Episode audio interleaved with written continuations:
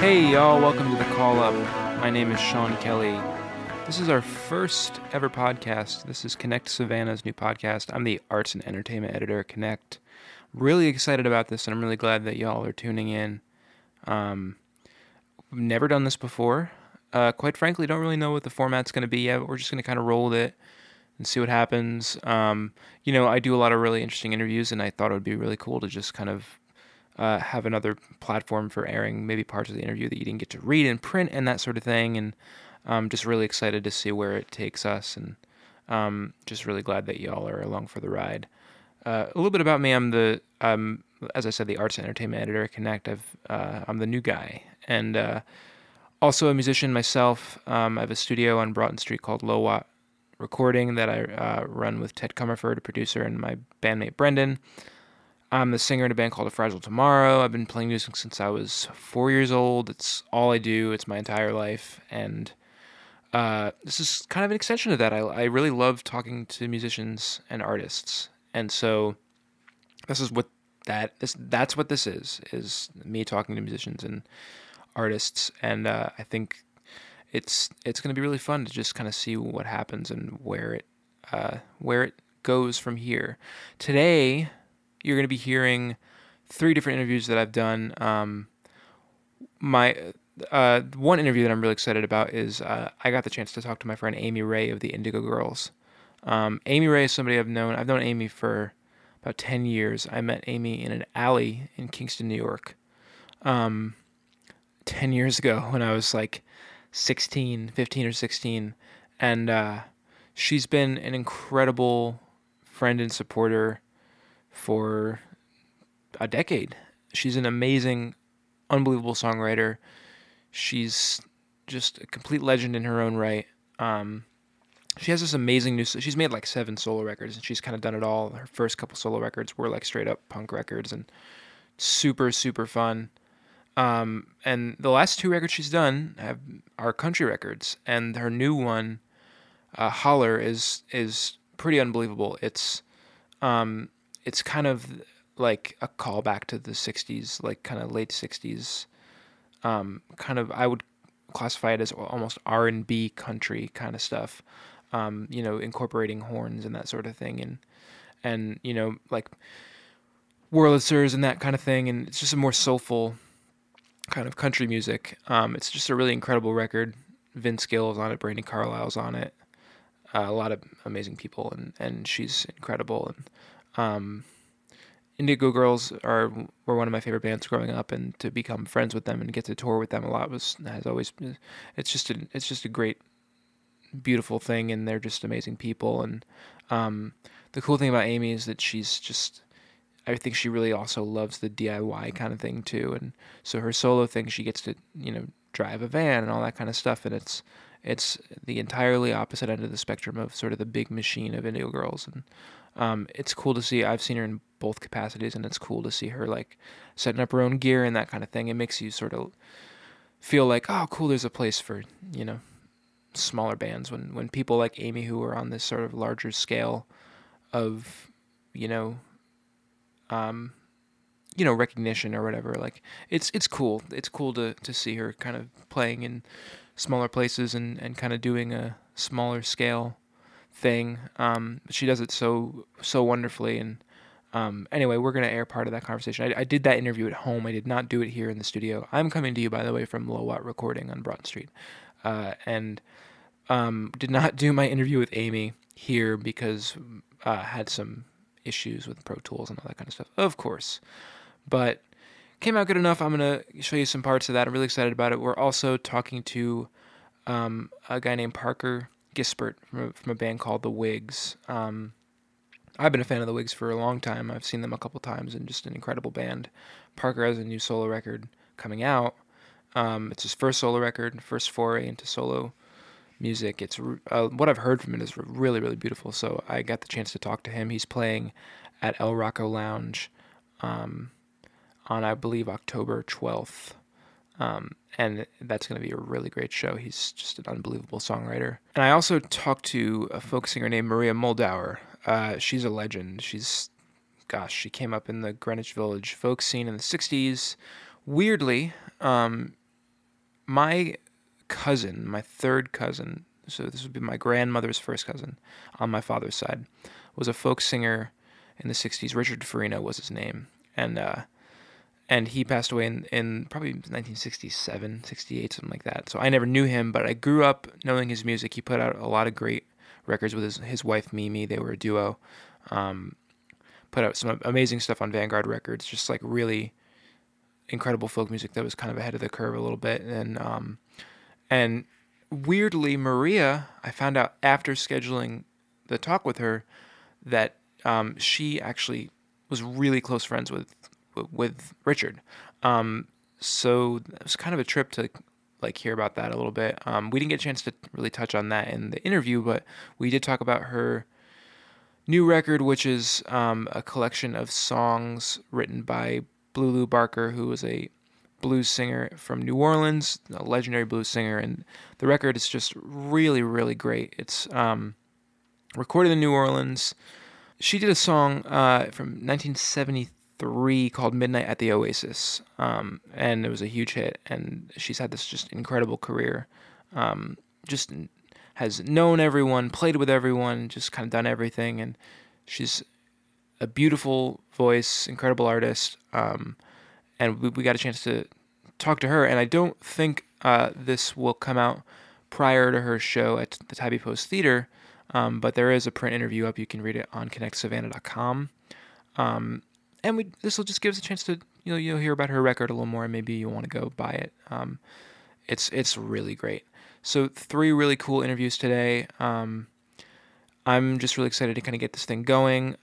Who knows where it'll take us? Um, I, you know, there's so many things I'd like to try in this format, and um, but for now, I appreciate y'all kind of bearing with me and seeing where this goes. Um, so let's get started with Maria Muldaur. Um, she talked to me a lot about her new record, um, which again is just a wonderful, wonderful collection. A lot of great New Orleans musicians were on it, and uh, and I, I asked her about uh, kind of how it started, and weirdly, it, it kind of started with um, with her first album all the way back in 1973. So let's listen to that little bit of Maria Muldaur.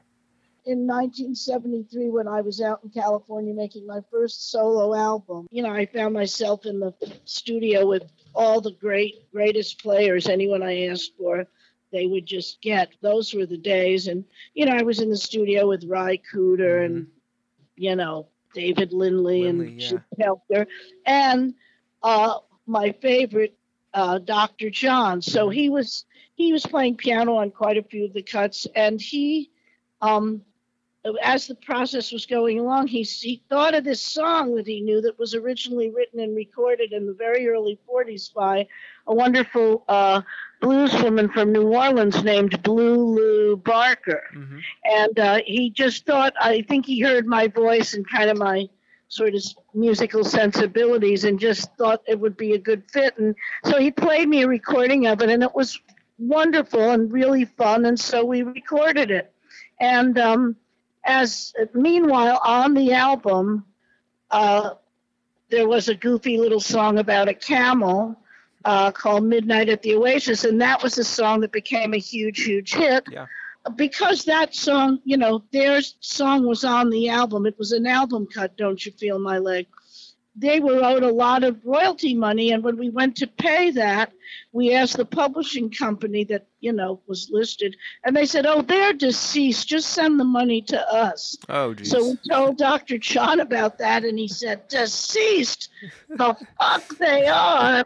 He said, I just seen them down on Bourbon Street three weeks ago. Oh, my so God. So he got us. He got us the correct address, and we sent them the first of many nice, fat, juicy royalty checks, mm-hmm. and they were very grateful about that. And so when I came, when I was touring behind that first album uh, and played in New Orleans, they came and saw us, and we became good friends. And um, they, being Danny Barker, who was a wonderful uh, rhythm guitar player and played for people like Cab Calloway and Louis Armstrong and Billie Holiday, just to name a few.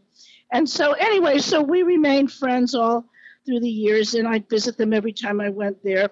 and they both sadly passed away, in, both in their late 80s, uh, in the in the late 90s. So, strangely enough, even though Midnight at the Oasis was was the song that was you know, nominated for Grammys and was a hit all over the world and so forth.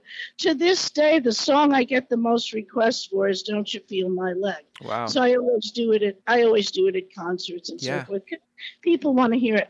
So a couple of years ago, I get a call from uh, some folks in New Orleans, and they um, they said we're doing a tribute. Well, they put together a little festival honoring Danny Barker because not only was he a great musician, but he mentored a lot of the younger generation of musicians coming up, including the Rebirth Brass Band and a lot of. Uh, he he really made it a point in his later years to teach a lot of the up and coming musicians the old New Orleans music tradition. So, so so as part of that festival, they thought it would be cool if I gave a tribute concert to Blue Lu Barker, his wife. So I thought it was a great idea, and I started looking for tunes. And I, I knew a few of her other tunes besides "Don't You Feel My Leg," but I, I really wasn't that familiar with that many of them. So we started delving around and looking for a lot more of her material. And to my delight, I discovered that they had written and recorded dozens of songs equally naughty, bawdy, you know, funny and clever as Don't You Feel My Leg. And so I put together a couple of hours worth of great material and went to New Orleans, hired a, just an all star band of great players, and we did this sold out concert. And we got a wonderful response. And after the show, everyone swarmed up to the CD table and said, "Well, which is the CD that has the material we just heard?" And um, and it, it was in that moment we realized that uh, we should record this material and share it with with the world. Was the like the process of making this record was it was it sort of a thing where you kind of went down there and and all those same people sort of knew all the material and and you just kind of jumped in and and or was it a lot of pre-production? Was a lot of planning? Like like how much how much of the process was just like spontaneous and kind of organic and stuff like that Well, the playing is very spontaneous and organic, yeah but a lot of pre-planning went into it. Uh, on my part, I got together with my keyboard player Chris Burns in California, and we delved around and um, you know, he's very adept at finding things on the internet. And so we found all these songs, and many of the players themselves, of course, Don't You Feel My Leg is her most famous song, hmm you know, uh, but the players themselves, a lot of them were not familiar with some of these other titles, but they just loved it. I mean, because it, it cracked them up. I mean, there's titles like Loan Me Your Husband and Bow-Legged Daddy and Handy Andy and you know uh and and uh it's been it's very tongue in cheek and and um kind of humorous. It's a very playful expression of sexuality hmm as opposed to the almost dead deadly serious over you know fraught dialogue that's going on today what I Sure. mean? but um musically well a lot of the stuff was actually recorded uh, Blue Lu and Danny Barker moved up to New York for a while in the late 30s early 40s and a lot of these recordings were recorded with some of New York's finest, the originals, of course, were uh, were recorded by some of New, using some of New York's finest jazz players at the time. But because they were from New Orleans, it still had a New Orleans flavor or sensibility to it. But there's also a New York vibe going on in the music, and um, you know, I like to think that, well, this music all emerged in New York in the early 40s, and so did I.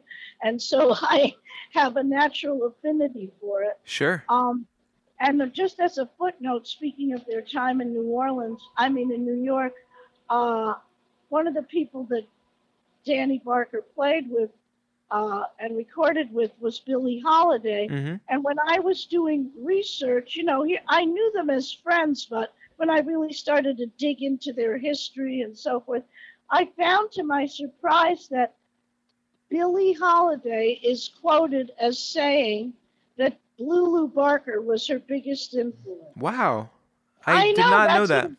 I did not know that, and I, you know, I thought I knew them pretty well, you know. Right. So it's, but when you listen to Blue Lu's recordings, you can hear it. It's unmistakable because Blue Lu had this very, she wasn't like a blues belter or shouter at all. She had a very ladylike, crisp kind of laid back. Her diction was perfect, you Mhm. know. She, um, what, what do I want to say? Kind of a a very laid back, understated way of singing, and with a very kind of almost sly in, in, innuendo to, to how she delivered the lyrics. And and I, after listening, hearing that quote, and then listening, I could perfectly well see how how she was an influence on Billie Holiday. So sure. you know that's the reason people everyone even you know a young 21 year old kid would know who billie holiday is but not know who blue lu is and so that's one of the reasons i like to do you know when i decide to make a tribute album to try to sh- shine a light on these great artists who maybe are not as well known as they should be and yet were some of the seminal you know influences uh, in our you know that that run through our music to this day. That was a really fun conversation. Uh, she's she's amazing. She's a trip. It's really cool to like hear uh, about her record, and you know she's kind of done it all. Um, she was around in sort of this like kind of renaissance of of this. Well, not really a renaissance, like a just this really great period in, in the music industry where kind of anything went and anything you imagined could be would be. So like her first record just had all these incredible musicians on it, like this sort of dream list of people that you, I mean, as as a musician, you sort of like you, you know you think of Jim Keltner and you, you it's it's like a you know unattainable thing but she was at the time anybody she wanted she could she could tell the label she wanted them and she could have them on the record and, and it's kind of cool to like to talk to somebody like that who sort of lived through that really wonderful and long since past period in, in music.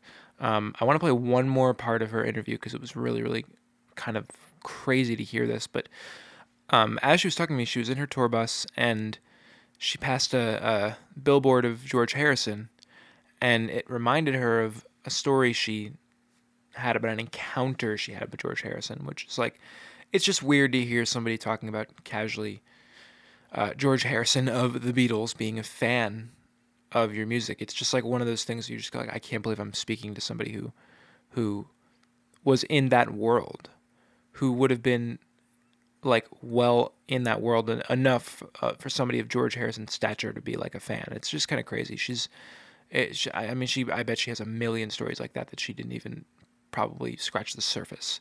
So I just want to play that part of it because I thought it was just such an amazing sort of thing to hear, and it's sort of like really.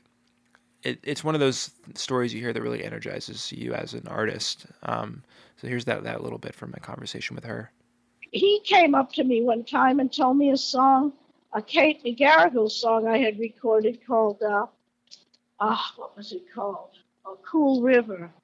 He said his he said his mom was very very ill with a very painful kind of cancer, and he'd go to visit her every day in the hospital and stay as long as he could, and then when she finally would go to bed, he'd come home and he'd be so extremely depressed and sad. And he said he just put that song on and played it over and over, and it really helped get him through. Wow. And I was just, I was just floored. And the fact that he was George Harrison, that's just gravy. If it had been Joe Blow telling me that, and it often has been, you know, just some person in the audience or whatever, uh, it, it's it's it's sort of it's made me take very seriously the you know the task that, that I have a like a duty to choose songs that are uplifting to people. These are really dark times, and in previous you know years, I mean, I always have a good band, and I always try to sing my best, and I always try to have good material, and so we we generally are very well appreciated for our shows, and people come up and say, "Oh, I love your voice," or "Oh, your guitar player is just great." You know, the usual kind of appreciative remarks. Now people come up after the show and grab me by the arm and look me in the eye and say, "Thanks, we really needed that." Yeah, Maria Muldaur. Um, please go get "Don't You Feel My Leg." the the new record of Blue Lu Barker songs. It's it's really fun. It's really great. It's really well produced, really well recorded. It's super interesting. It's just it's just a great record.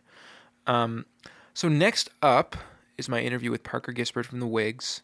Uh, he, he's just like, in just an unbelievable songwriter. I, I can't say enough great things. Um, it was really cool to like to hear him sort of talk about his history with the band and it's it's nice to hear from someone who's sort of seen it all um, in terms of starting from the ground up and building a band and really really committing yourself to being in a band because I think a lot of people don't really realize what a commitment it is to really give your life to something like that and and build something out of it. Um, and they certainly did. The Whigs they have done. I mean, they've accomplished so much and toured with so many great, great people and made incredible records. And um, you know, he's he's sort of has really, really done it all and seen every aspect of, of this life that he's chosen. And uh, now he's making this solo record. It's really beautiful. It's it's super opposite end of the spectrum from anything that, that the Whigs did. And there's traces of of Whigs in his songwriting. I think it's just it will always be there, but um, it's really different. It's really unique and it's really really beautiful. Um, he will be at El Rocko Lounge. Um, coming up. So if you're in town, you better show up for that. It's it's gonna be really great. I'll be there. Um, he's just one of the he's one of the best there is right now. So uh, you don't want to miss that. And here's my interview with Parker Gispert. I've I've I've been a fan of the Whigs for years. I I, I saw you guys at uh, the Poorhouse in Charleston a couple times. Um, oh, dope. I, yeah, I, I lived there for for six years before I moved here.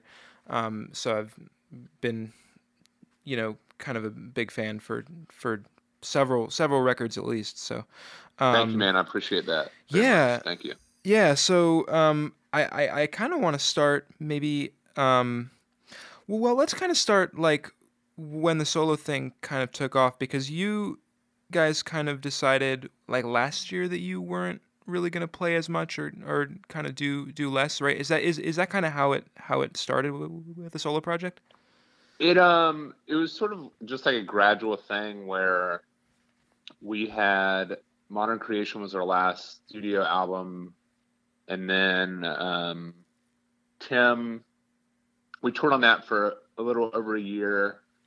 Tim started playing with Grace Potter. Now he plays with Kings of Leon. Mm-hmm. Um, Julian started playing with Eagles of Death Metal, and then Ken Nelson. Now he does like Band of Skulls and Lone Bellow. Um, so they were doing different things, and we were still trying to like do Whigs dates around that. And um, you know, I, I just wanted to be playing more shows, and I wanted to be working on a new record. And it just sort of occurred to me that like if I wanted to do that stuff, that I needed to just like they had found their own things outside of the band, like I needed to do the same thing and um, and so that's really where it got started. So it wasn't so much of like a line of delineation that like we necessarily like sat down and like had a talk or anything. It was more right. just like you know the light bulb sort of went off like yo um, it's time for that solo thing that you've maybe thought about before but the timing was never right or whatever it was sort of like kind of became obvious that this was the time that I was going to need to um, give it a good go. So that's yeah, I'd say at the end of end of 2016 started uh started writing the record and uh and getting out and doing solo shows. Is that is that kind of a weird feeling like I mean I I've I've been in sort of a similar situation with the band I've been in for years too where like everybody kind of starts doing other things and and it and you sort of realize at some point like you may need to branch out and it. I, I mean, that kind of has to be a weird feeling because I would assume that it's been so much a part of who you are for so long. I mean, is that is that is that fair to say that it was just kind of a like w- was it kind of an adjustment at first to to sort of like say okay now I can kind of call the shots or was it a weird feeling to to sort of move forward and do do something entirely different? It was um yeah, you nailed it. I mean, it's it it took a second for me to even like see it. Like I think everybody else saw it probably before I did.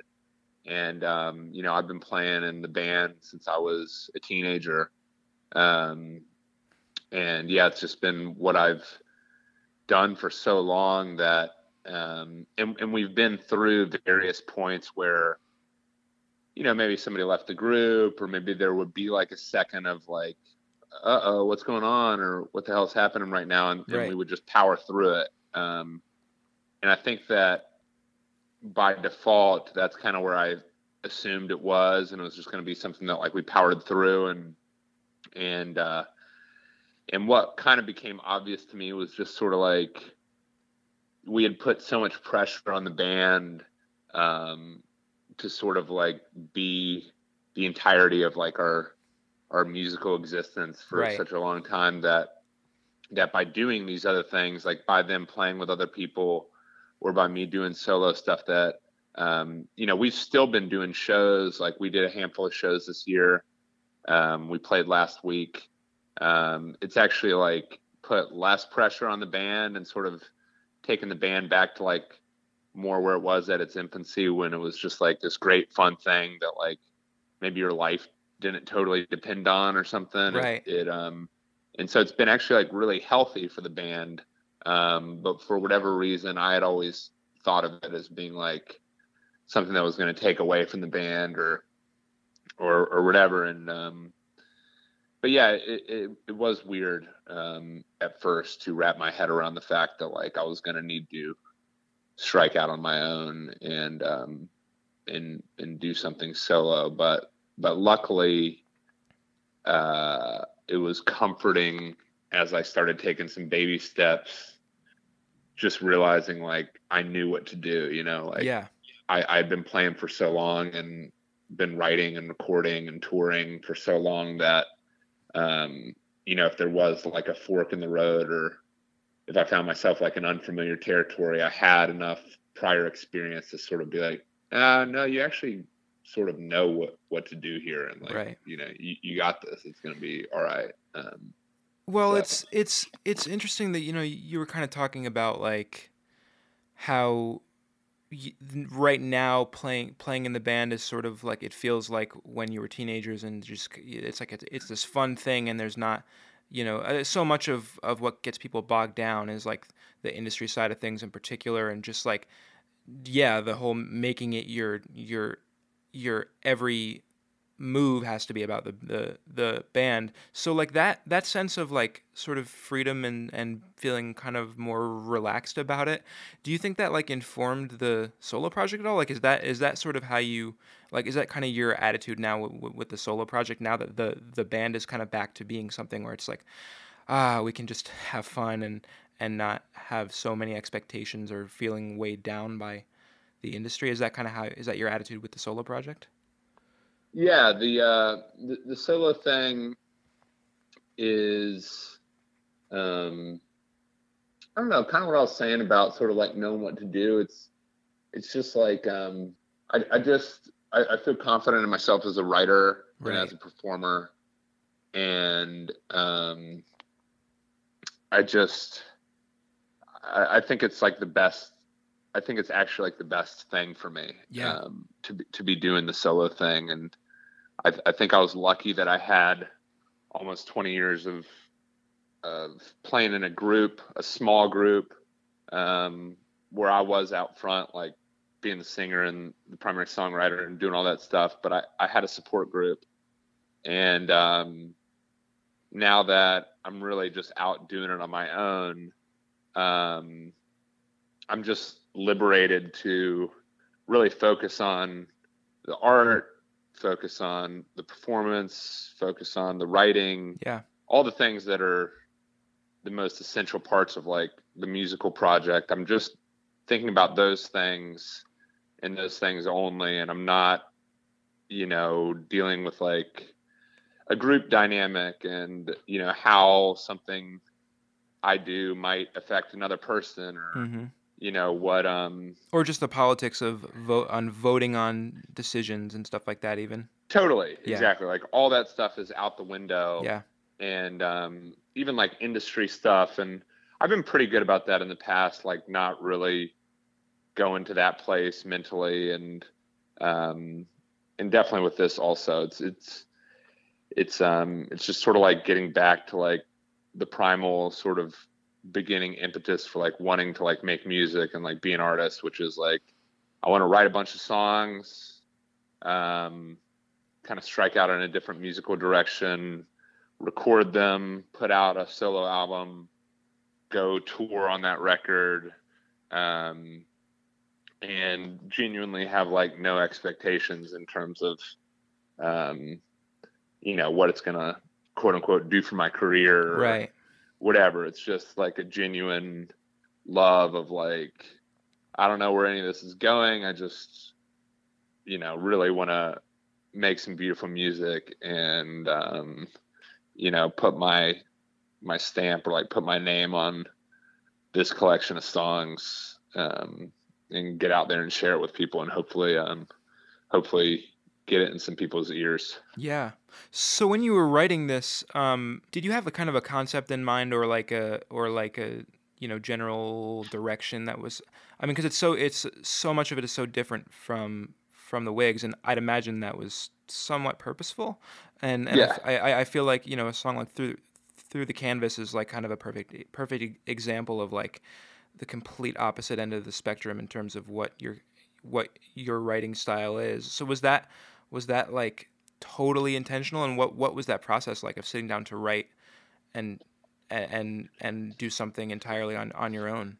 Well, I think like in the last few years of the band, like um I had sort of doubled down on just like my skill set. Like I I was taking more and more time to work on my voice, work on my guitar playing, um, just sort of thinking like, hey, I've been in the band for a long time. Like I've devoted a large portion of my life to this at this point, and like I just want to be better on a fundamental level as a singer and like as a guitar player. And I, I really started working on my skills a lot. Um, and so when it came time to do the solo thing, it seemed like a perfect time for me to like really explore where I was at vocally or as a guitar player and um, without having the drums and bass of the band to project over, I like we're a really loud band on stage and stuff like singing in a falsetto range or even singing in a lower range, they just don't really work in Right. the Whigs. And um and before the band started, like when I was in high school and um like I had always experimented like with falsetto or like singing in these different registers and so it just seemed like all right this is my opportunity to uh, explore my vocal range try different things vocally and as a guitar player and so just on a fundamental level i i wanted to play acoustic guitar not play the electric guitar um, and then just challenge myself uh, in both those respects uh, Yeah. as a vocalist and as a guitar player and and that was pretty much my my jumping off point Yeah. for, for the record So what were some of the like influences? Uh, like were there I mean were there certain artists that you were like, "Oh yeah, I kind of want to do this kind of record or this sort of genre or that kind of thing?" Well, I'd say I listened to a decent amount of stuff that like doesn't really have drums at the forefront. Um, and initially, I I kind of wanted there to be almost no drums. I think there's drums on like three of the songs on the record. Um, but uh, specifically, musically, I mean, honestly, nothing that direct. It's sort of a culmination of like a lot of things that just were not influences for the band directly that had always been a big part of like my foundation musically, which are pretty obvious ones like Neil Young or Yeah. Joni Mitchell or like the Nick Drakes or Leonard Cohen's or Bob Dylan's or you know just pretty obvious stuff like that. Uh, Fred Neil, um, probably a big one in there would be Fred Neil Yeah. um, but just things that like you might not hear on a Whigs record, and and a lot of them, like I was saying, um, in terms of just like challenge my, myself and my skill set and trying new things. Like I had never messed with different tunings.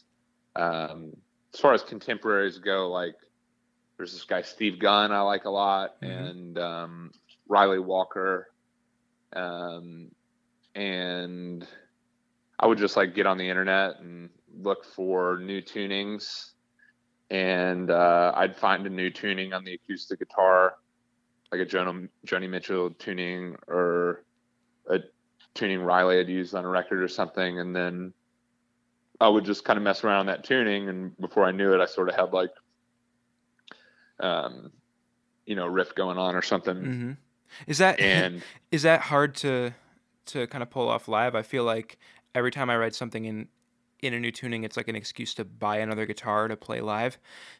so I kind of is. Yeah. yeah. No, I, I started kind of making this joke during my shows about how, like, as a kid, I would see these, you know, the Neil Young types with like 12 guitars on stage. And, like, I just thought, like, what a dick, you know, Yeah. just like showing me all his cool guitars. And then I was like, nah, they're all like in different tunings, you know? It's Um, it's more it's it's it's more practical than I think people realize. right. So the the last thing that I I kind of want to talk about, and and it's just something that um caught my eye when I was reading the bio for the new record. Um, it's just something I'm curious about. So you wrote with Alice Cooper. Yeah. I how, wrote a how did that happen? Um, so there's a producer. His name's Bob Ezrin. He Yeah. produced like The Wall by Pink Floyd Mhm. and Lou Reed Berlin and And my he's done fav- my my favorite Jayhawks record too, I believe. The, not Oh, cool. Yeah.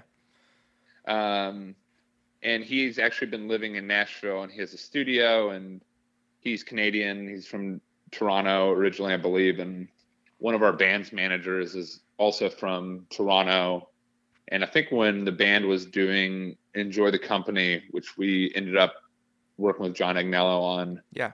Our manager at the time, who we no longer work with, was like, "Hey, you should consider Bob Ezrin. He lives in Nashville.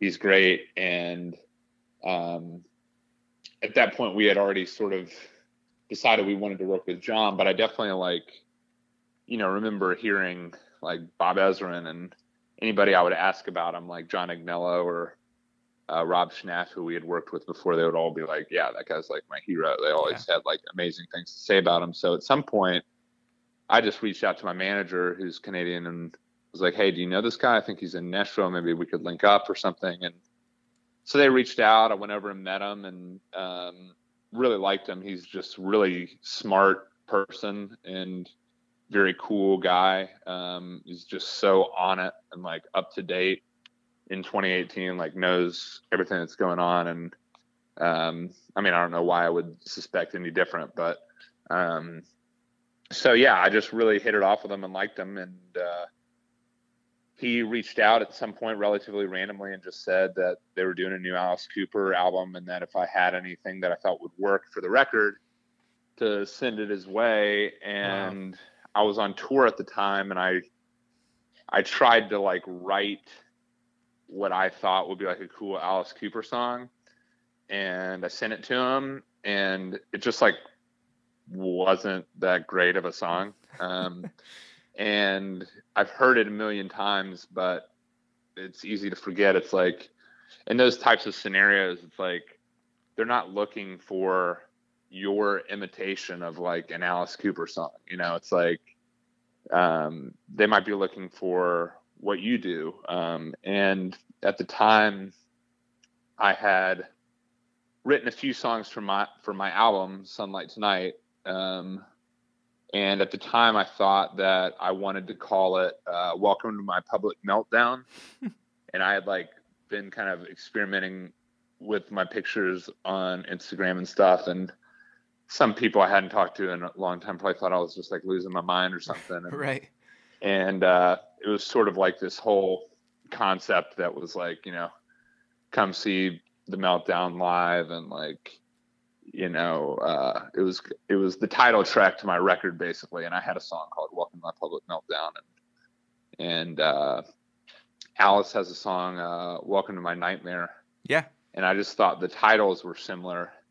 And i almost whimsically was just like fuck it i'll send him this one too. And like you know maybe a month after i'd sent him the first jam i sent him that one and when i sent him that one they were like oh we love this um, you know, uh, this is killer.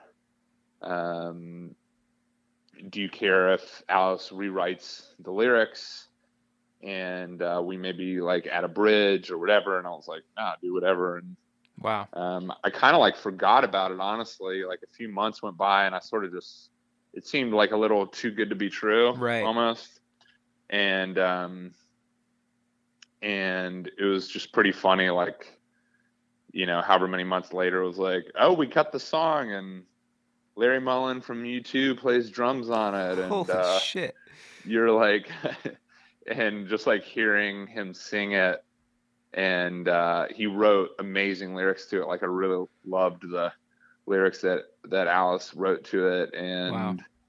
and so then I went down to the studio and I played like the guitar solo on the recording and met Alice and, uh, me and Alice and Bob like got on the mic together and sang some background vocals and went and ate Baja burrito together, which was pretty cool.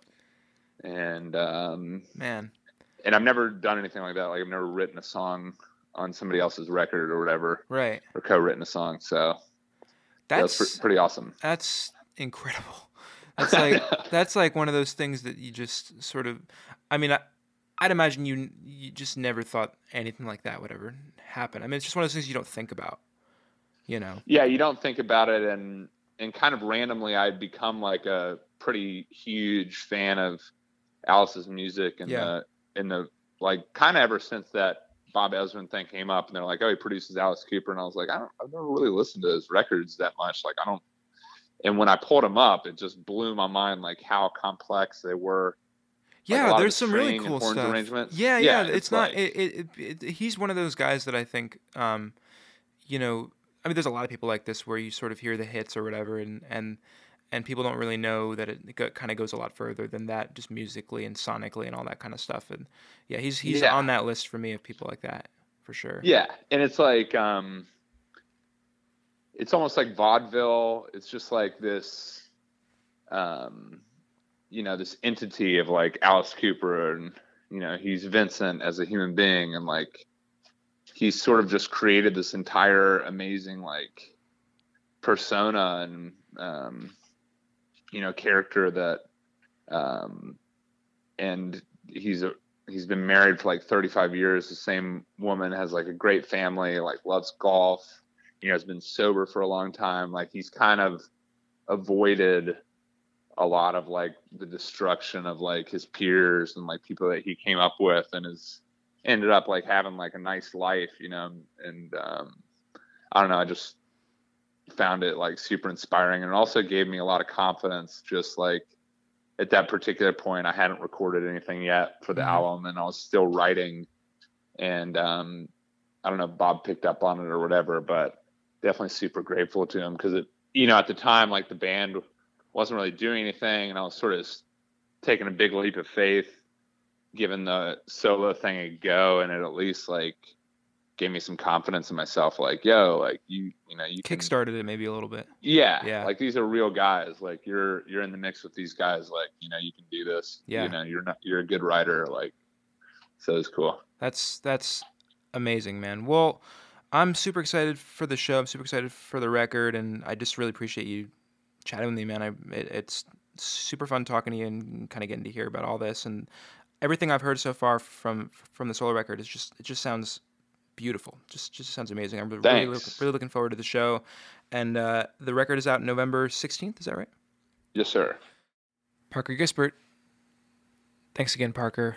Uh, man, so I mean, it's it's really fun to like play these back and um and and get to give you guys kind of a glimpse of like a lot of the stuff that we talk about and um and again like stuff that you know may not make it to print and stuff like that it's it's just it's fun to to get to have another platform for all these interviews i'd love to hear what you guys think about what sort of things would make this more interesting um you know i'd love eventually if we got some people in the studio to sort of play live and and really have one-on-one conversations um um, I think this is just a good starting kind of jumping off point for that. So we'll we'll, we'll see where it goes. Um, all right, let's get to my conversation with Amy. She's again, I've known her, full disclosure, personally for ten years. She's uh, just a wonderful person. She's given me a lot of opportunities in music that I wouldn't otherwise have gotten um, because she really believes in artists and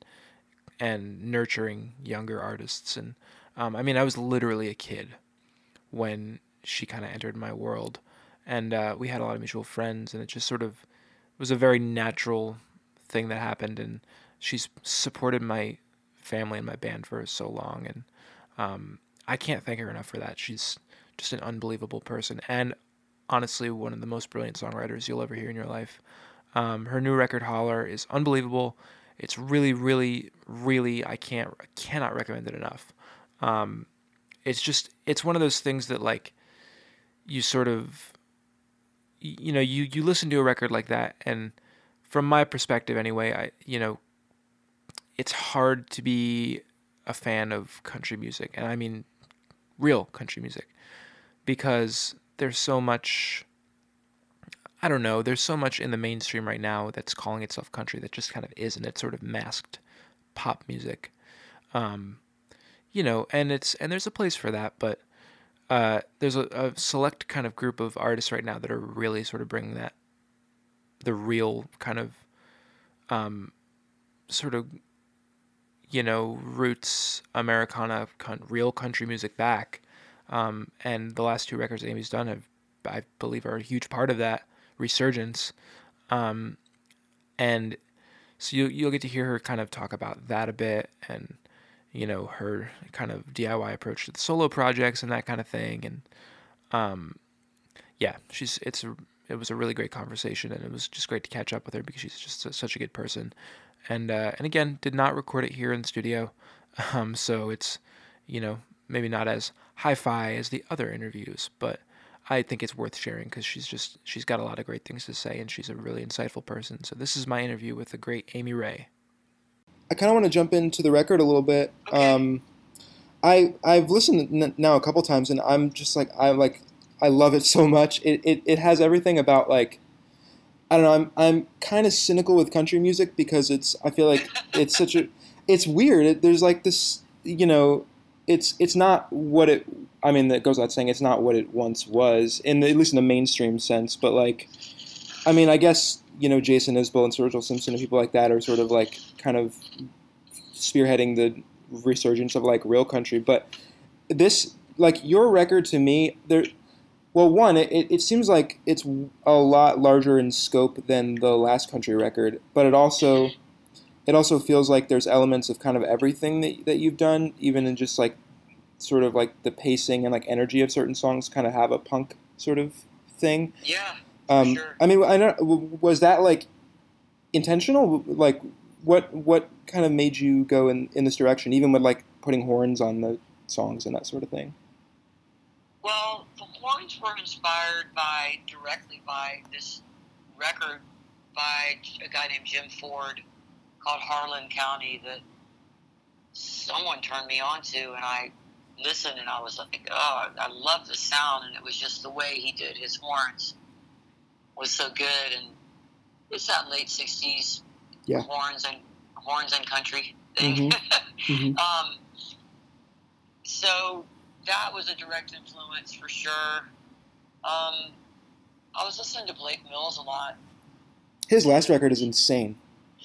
Was, yeah, just so good.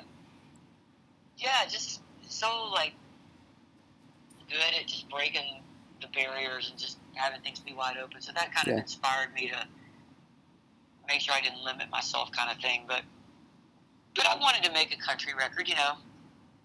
that was Southern. But on this record, I think you know I I didn't stay away from you know uh, society kind of stuff about not really strictly politics, but just our you know being a Southerner, just kind of the things that we wrestle with Mm-hmm. as Southerners, our history and and the present, and just how we wrap our mind around all that. And so, you know, that was something that I wanted to that I was addressing mentally anyway, so it came out in my songs and Yeah.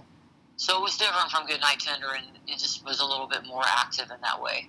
Yeah, well, um, well, well, that was something that I, that I kind of wanted to ask about was like, it. I mean, you've always done this to an extent, but it seems like uh, on this record, lyrically, you are sort of wrestling a lot more with like, you know, being a proud Southerner living in this day and age, and, and living in, in, in a red state in particular, and it's such a weird. Um, I, I'd imagine being someone who's born born in the South in particular, like it's a weird feeling to have when you are so connected to like your southern heritage and your southern roots but there's so there's this other side of it that's so dark and like all this stuff in it and it seems like that was um, is that like was that like a theme on the record or was that just something that was like or, organic Um,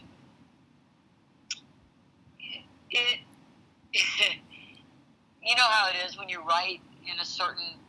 I think it was more like, okay, I'm, I'm writing all these songs, and it's, it's during this period of time, and so, what's happening is, this is what I'm thinking about right now. So it becomes a theme, even when you don't intend it to be, just because Yeah. it's where your head's at, you know. Right. And so, and I, I probably, in some instances might have um, been working on songs that might not fit in with what seemed to be what's happening on this record, and so I put them aside, kind of thing. So there definitely was a, at some point, I saw a direction that was happening, yeah you know, and then I think that that it just, and so it kind of steered me in a way of what I was writing and mm-hmm.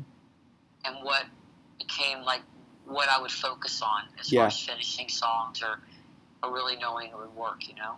is that is that something that always happens in in your process or was that kind of like really only with this record where you've experienced that kind of snowball effect It, know, it happened for, um, it actually happened on Goodnight Tender too, where I, I had some songs that were kind of hanging together in a certain way, and I wanted to make a record that was less attached to present kind of issues and more like, uh, not I wouldn't say apolitical, but time in a way timeless, a little more timeless. You know, so. There might be a song that has like a Woody Guthrie vibe in the way of talking about humanity, but it wouldn't be directly like Jesus was a walking man talking about specific countries and specific wars and refugees and all this, you know. So it was a different and I think on Goodnight Tender I really I had a very clear intention that I didn't want that to enter into the process because I just wanted to make this thing that was kind of free of all that.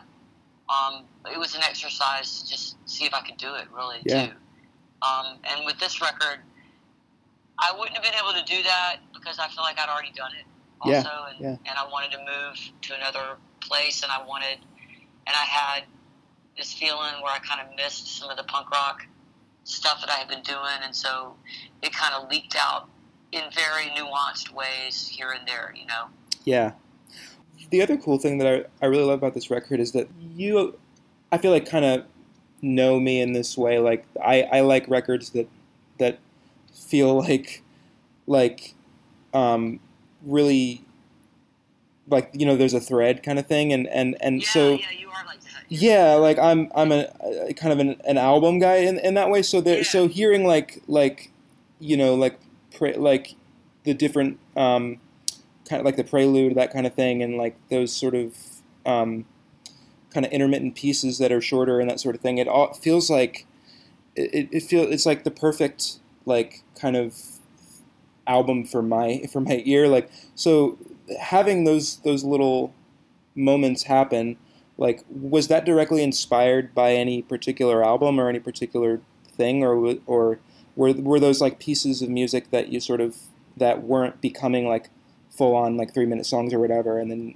you were just like, oh, we can we can make this into like a little musical piece, or how did how did that part of it happen? Because you because you've never really done that before. Right? No, I hadn't. And Brian Speiser, um, the producer who produced this, wanted to do something like that. And Yeah. I said, and we were talking about it, and I said, well, I've got, what I have is like, you know, this song, Sparrow's Boogie, I actually started writing that as a ballad, and so we could use my earlier form of that, of what it used to be before I turned it into like Mhm. the boogie song that it is Yeah.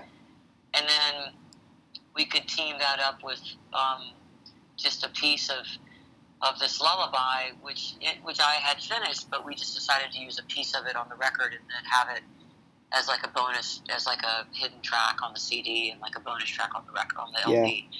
So, and then the prelude, like the intro to the, to the record, Brian just wanted to do that. He wanted to have it feel like you were kind of still in like Goodnight Tenderland with like hmm that kind of vibe, mellow, cowpunk kind of riding across the plains vibe, Right. and then have it bust wide open and it sure feels good. So he had this whole, so that was like his his vision. Um, you know, for so yeah, so yeah, it was it was really Brian as producer, you know, really stepped in on this record and um, yeah, and he, he kind of directed it that way. Well, it's it's really cool, and and the other kind of cool thing is like like I think on my second listen is sort of when I realized it. Um, I it feels like a record that sort of belongs in the like late '60s and kind of early '70s sort of transitional country music, where it was sort of com- bringing in elements of R and B and that sort of thing. Uh, But and, and but it also feels really like modern too. And then and then so um, I think on my second listen, I was uh, like the the first piece had just kind of ended and it was going into sure feels good and the first line popped out about texting and and and at this point I'm like I'm uh, you know in my life I'm like totally used to the idea of people writing songs that include lyrics about texting because it's just the Yeah. but like I was completely like for, for, for a second it was like kind of shocking because I was just like oh right this is a modern record. Because it fe- it doesn't feel like that so it was like oh this is weird like this is like you know sort of like a time machine or something. It was like a weird feeling of like oh wow this is like this old school record and then there's this line about texting. It was really kind of like jarring for a second but in, in like a good way. But Yeah, it's funny because I you I definitely would not have said texting on Goodnight Tender. You know what I mean? Like that's right like you really caught like the one thing like that's something that would not like that I would have edited that out of the song for Goodnight Tender on purpose. But I think it's it's great because it, it sort of brings it back to like, hey, this is still like a new. It's a this is you know we're still in 2018 sort of thing. But but it's cool because it you're you feel so transported to like that period of time where this a lot of this music was prominent. Like that it does it was a moment of like, whoa, that's really really interesting. But it's good that it sort of keeps you grounded and like. That's what it felt like, anyway. Is that it keep that That's cool. That's a line cool. like that? Yeah, keeps you Very grounded cool. but but yeah, that, that's that that was kind of an interesting moment in that in that second listen. But there's there's so many different like really interesting kind of things happening on on the record, and like and Sparrow was a song that like th- there's like like interesting like timing things that, that that are happening too. I was like, whoa, that's really cool. And and there's also like slight tempo shifts and stuff. So was that were you tracking it all live to like are you using a click at all, or, or were you just sort of doing it live so you could kind of push tempo and stuff like that where needed? It was all live. Um, the only thing that wasn't live was that the strings and horns played as section. They played live as a section to tape, but the songs had already been recorded. But um, it was a whole section at a time. Right. Um, and then all the guest vocals were done kind of remotely. Um, but yeah, we it depended on the song. Some songs we used a drum, a click track on, and some we didn't. Yeah. We we ditched it sometimes because it just messed up the feel of the song, you know. Right. So it was always Jim Rock, the drummer. It was always like his decision. Because we knew there were, you know, that we would shift around a little bit in certain songs, and hmm it had to be a comfortable shift where it wouldn't make it wouldn't be distracting, you know. Mhm. But at the same time, sometimes the click track would would be hard to move around with. And I mean, I've played with drummers before that like to always have a click track and they Yeah. move around within the click, like Matt Chamberlain, where you where you can change tempos within the click, but it he he's just listening to it and you're not, so it's a guide for him, but it's not. It's and you're just kind of following him Right. and you can you know you can do it that way but for us as a band the way we play we just sometimes the click just wasn't working and sometimes it, it kept us completely in line so it was great you know? Yeah. So, how did you get Vince Gill on the record? Uh, Vince Gill of Vince Gill of, of the Eagles, I should add, which is kind of a weird. I, I, like it, it's it's weird that I'm saying Vince Gill of the Eagles and like Neil Finn of Fleetwood Mac is kind of a, I can't believe like that's the world we're in now, but it's amazing. But yeah, how, how did he end up on the record? um i got so lucky i mean he is someone that i heard you know i love his voice and in my head i was like i hear that voice on this song i hear brandi carlile on this song and i Yeah. hear vince gill on this song Yeah, and and I, I was like, I know I can get, I know I can, I don't know I can get Brandi, but I know I can ask Brandi. right. I don't know Vince, so I was talking about it just casually around Alison Brown, who's a banjo player who lives in Nashville, who knows everybody, and she was like, I know Vince, he's a friend. Um, do you want me to ask him for you? And I was like, yes. Yes, please. and they grew up they grew up playing music together like they played when they were both really young they both kind of played around different bluegrass scenes so um so yeah they they know each other and, and he's quite the uh he's quite a nice guy he's quite the gentleman he's like the prince of nashville he's like just polite and willing Yeah. to help people out and i can't say enough good about him but but so yeah like he was a lucky just a lucky thing you know That's amazing. That's that's Yeah. really incredible. So the, the last thing that I um, kind of had was, uh, uh, you know, I I I always credit you guys with I mean a, a lot, but um, you know, particularly like I feel like I've learned a lot from from you guys about like you know investing in like production and putting on a show and and that sort of thing and and we've made a lot of strides in that way. But you you've also with, with the solo stuff like you'll you're driving a van and you're loading in your own stuff and there's no crew and stuff like that. And like so as somebody who sort of sees both sides of the coin very often like is there one thing you prefer or do you do you do you like the sort of DIY side of it Um, I love the process. yeah Um, and yeah, I don't, I don't, wouldn't say I prefer it because there, there's like really good things about, but like I like, like with the Indigo Girls, I like the camaraderie of the crew and the Right. teamwork in that level and just, and it's easier, you know, in some ways I can get a lot more work done when I'm on the road with Indigos and a lot more songwriting because I'm Mhm. just, my job is to be a musician right but but I do love the process of touring solo and driving, and I like to finish a show, get in the van, and go to a hotel. Yeah. Not like get on a tour bus and try to sleep in a in a bus that's really built for a baby. You know, right you know, yeah um, it's like we're all children. We're like living a constant childhood in bunk beds on a tour bus. right Um, and I like, you know, unloading my amp and redoing my, and like getting my wires. Like everybody's always like, "Can I help you? Can I help you?" And I'm always like, "No." Like I actually enjoy this. Like Awesome. I enjoy the meditation of cleaning your stuff up after you play and wrapping your wires up and sticking everything back and where it belongs. And it just feels so satisfying to me. yeah You know, it's a weird like control, control thing, but also like a, a, a compulsive like just this need to have things in order and you know it's just Right. like OC. It's like my OCD. It feeds my OCD. yeah You know. Um, and, I, and it makes me feel more connected to the gig. You know, it's it's a lot of work. I don't ever make any money, you know, and so it just becomes seriously a labor of love. yeah yeah Like, there's no other reason to be out there doing it because I'm not making money, and if money was the point, I wouldn't be doing it. So I know Right. that I'm doing it for the right reason, which is just the love of it, you know. Yes, Amy Ray on the call up. Wow, uh, what a great first episode. I mean, I that's what I think anyway. I, I hope you agree. um, again, I just I'm looking forward to seeing where this goes. I'm going to do this as much as I can.